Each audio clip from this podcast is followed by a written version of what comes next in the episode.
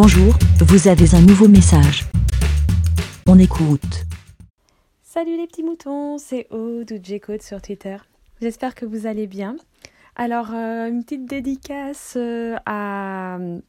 Donc, il y avait Arnaud Doucet, il y avait Arnaud, mais qu'on connaît plus sous JR de l'Entrepode. Et donc, Docteur Zayus, où on présentait à des néophytes un peu euh, le, le concept du podcast et leur podcast. Et évidemment, à un moment donné, on a parlé de la vie des moutons. Et j'ai trouvé trop adorable quelqu'un qui me disait que bah, j'étais la bergère.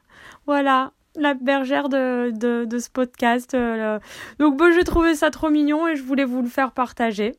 Voilà, donc euh, ça m'a plu.